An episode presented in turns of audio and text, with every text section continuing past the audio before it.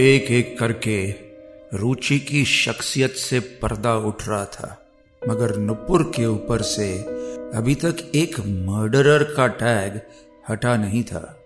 सुकून की बात यह थी कि अब समीर महाजन उस पर यकीन करने लगा था। दोपहर का वक्त था और नुपुर कुछ सुकून के पलों के लिए गीता की गोद में सिर रखकर सो रही थी कि तभी उसे समीर का फ़ोन आया।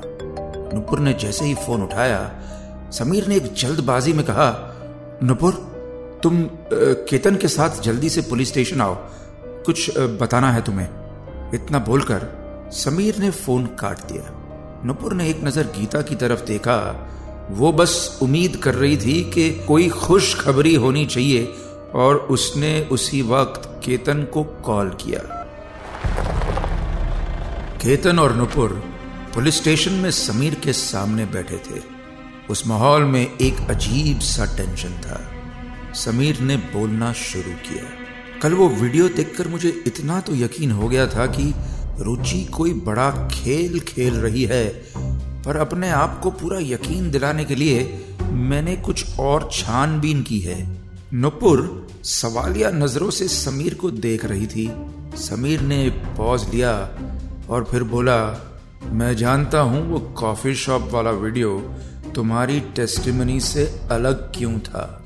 नपुर और केतन हैरान थे, लेकिन समीर ने पता लगा लिया था कि उस दिन असलियत में क्या हुआ था और कैसे रुचि ने उस सच को भी झूठ बना दिया था।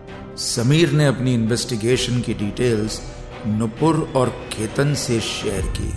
उसने कहा मैं कल फिर उस पुलिस स्टेशन में गया था, जहाँ अकॉर्डिंग टू यू रुचि के असॉल्ट का केस रजिस्टर हुआ था। समीर ग्रिनिच के उस छोटे से पुलिस स्टेशन के अंदर था, और उसके सामने वही अंग्रेज़ ऑफिसर बैठा था, जिससे वो पहले भी रुचि के केस के सिलसिले में मिल चुका था।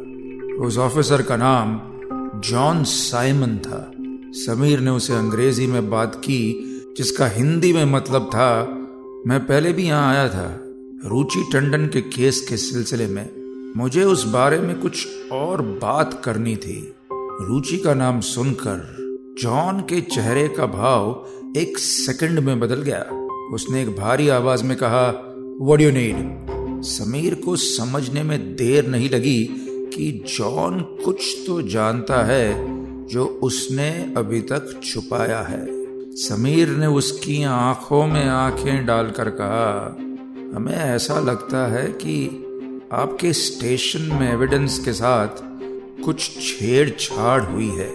मेरे पास पक्की इंफॉर्मेशन है कि उस दिन कैफेटेरिया में रुचि ने तोड़ फोड़ की थी। पर आपके रिकॉर्ड में जो वीडियो है, उसमें ऐसा कुछ नहीं है। जॉन की आँखों में थोड़ा डर उतर आया। वो समीर से नज़रें नहीं मिला पा रहा था। उसने थोड़ी कमज़ोर आवाज़ में कहा, मैंने आपको उस दिन भी बोला था कि 28 अगस्त को उस कैफ़े से चोरी की कंप्लेन आई थी, किसी असॉल्ट की नहीं, और जो वीडियो हमारे पास रिकॉर्ड में था, वो मैंने आपको दे दिया। इससे ज़्यादा मैं आपकी कोई मदद नहीं कर पाऊँगा। Now if you excuse me, I have other things to do. इतना बोलकर जॉन टेबल पर रखी एक फ़ाइल के पन्ने पलटने लगा, लेकिन समीर को उसकी कहानी पर यकीन नहीं हुआ। जॉन उसे डरा हुआ लग रहा था। समीर स्टेशन से निकलकर सामने वाले कैफ़े में जाकर बैठ गया। वो एक मौके की तलाश में था, जब वो जॉन से फिर बात कर सके, और वो मौका उसे कुछ घंटों बाद फिर मिला। जॉन अपनी शिफ्ट खत्म करके घर के लिए निकला, वो अपनी पुलिस कार में बैठा ही था कि समीर ने खिड़की के पास आकर कहा फॉर इंफॉर्मेशन जॉन, रुचि ने अपना बयान दे दिया है और उसने हमें सब बता दिया है मैं बस सच्चाई तुम्हारे मुँह से सुनना चाहता हूँ, लेकिन अगर तुम मुँह नहीं खोलना चाहते तो इट्स ओके okay. हम कोर्ट में बात कर सकते हैं if that's what you prefer Sameer की ये बात सुनकर जॉन के चेहरे का रंग उतर गया उसने समीर से कहा वाह you know, just sit in the car, sit in the car. I will tell you everything about that damn girl.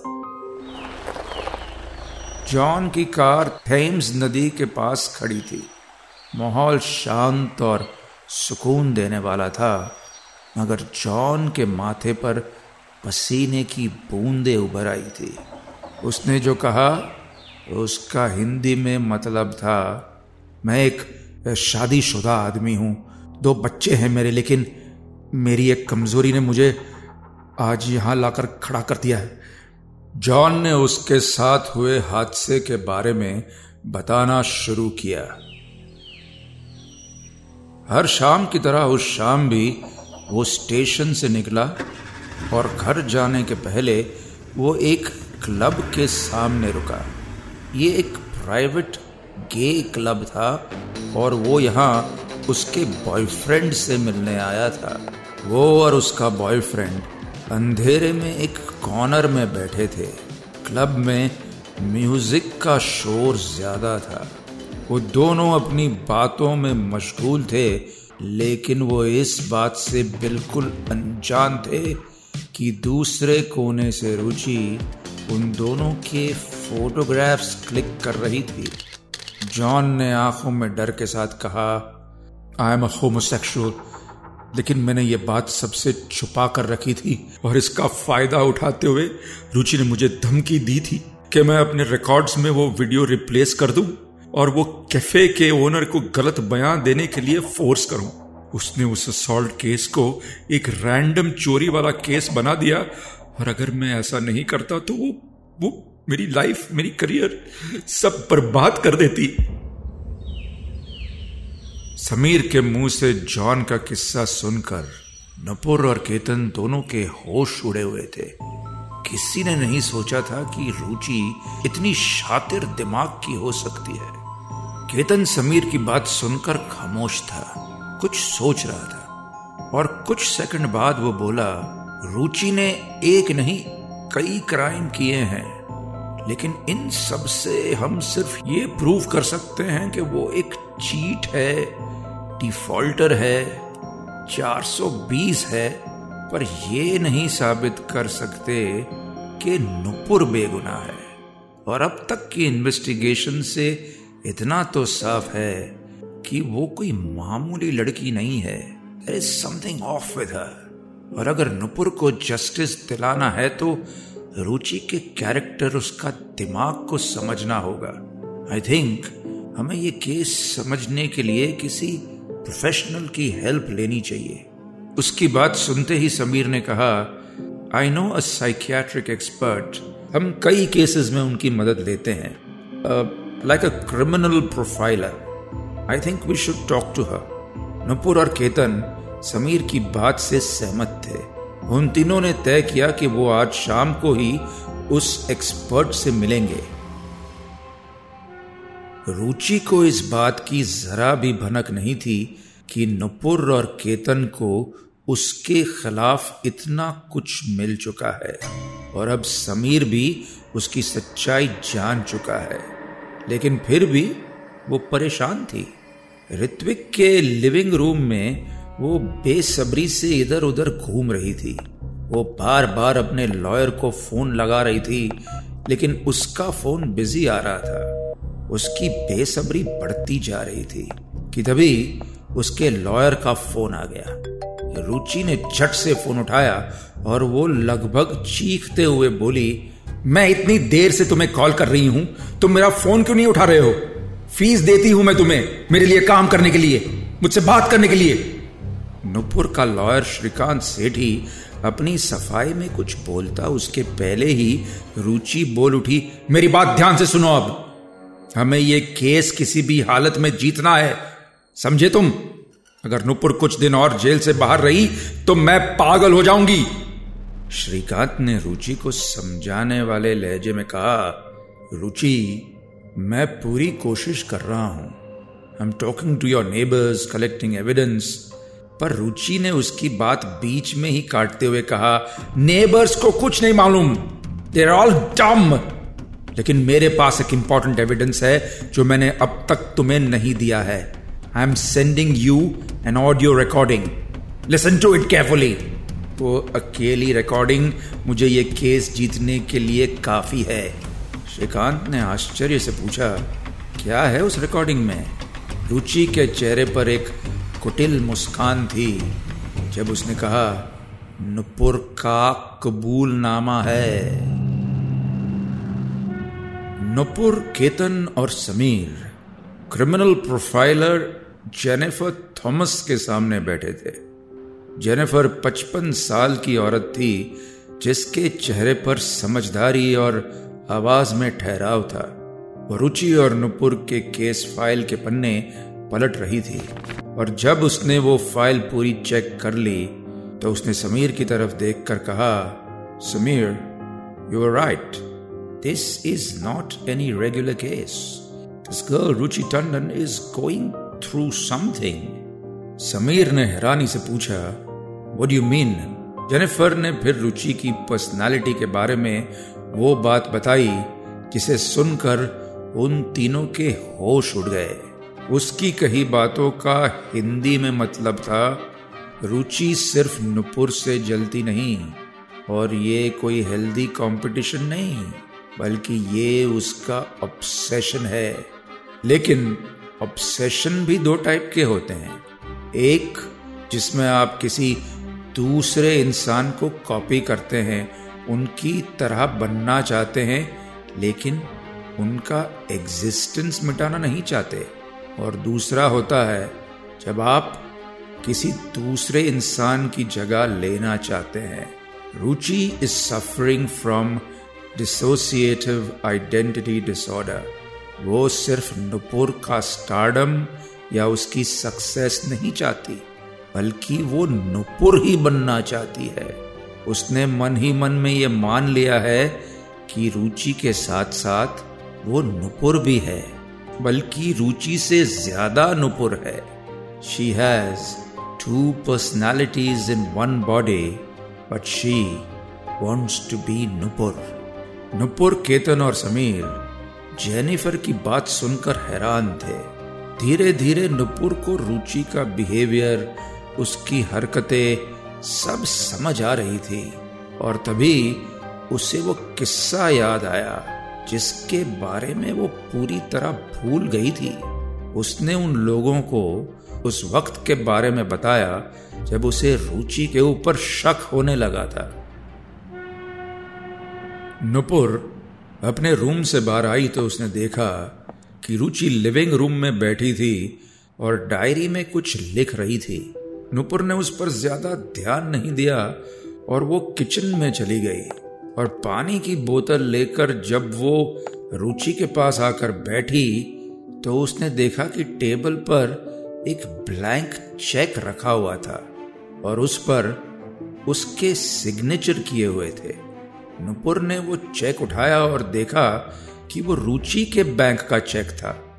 उसने हैरान होकर रुचि से पूछा, ये तुम्हारे चेक पर मेरी साइन कैसे आ गई? रुचि ने हँसते हुए कहा अरे ये तुम्हारी नहीं, मेरी सिग्नेचर है। ध्यान से देखो। नुपुर ने गौर से देखा तो सच में सिग्नेचर में रुचि लिखा था, पर उसकी बनावट बिल्कुल नुपुर की सिग्नेचर जैसी थी। नुपुर ने कहा यू आर राइट पर ये बिल्कुल मेरी सिग्नेचर जैसी है। रुचि ने अनजान बनते हुए कहा, मुझे नहीं मालूम तुम्हारी सिग्नेचर कैसी है, पर मुझे तो न्यूमरोलॉजी एक्सपर्ट ने कहा था कि इस कर्व के साथ साइन करने को इसलिए कर रही हूँ। नुपुर के लिए ये बात अटपटी थी, पर वो रुचि से आगे क्या बोले, उसे समझ नहीं आया। वो फिर टीवी देखने लगी। रुचि अब भी अपनी डायरी में कुछ लिख रही थी। नुपुर ने चोरी से देखा तो पाया कि रुचि उस सिग्नेचर की प्रैक्टिस ही कर रही थी। वो साइन हूबहू नुपुर के जैसे ही थी नुपुर के मन में उससे लेकर सवाल तो उठ रहे थे पर वो कुछ कह नहीं पाई नुपुर की यह बात सुनकर जेनिफर को अपनी डिसोसिएटिव आइडेंटिटी डिसऑर्डर वाली थियोरी पर यकीन हो गया था उसने आवाज़ में एक कंसर्न के साथ कहा every obsession has stages. And as per your case, Ruchi is at the last stage और जो उसने आगे कहा, उसका मतलब था, रुचि ये मान चुकी है कि वो नुपुर है। उसने तुम्हारा नाम, तुम्हारी पहचान सबको अपने आप से जोड़ लिया है। लेकिन प्रॉब्लम ये है कि एक दुनिया में दो नुपुर नहीं रह सकती। इसलिए वो तुम्हें अपने रास्ते से हटाने के लिए कुछ भी करेगी। उसके दिमाग में वो असली नुपुर है और तुम नकली।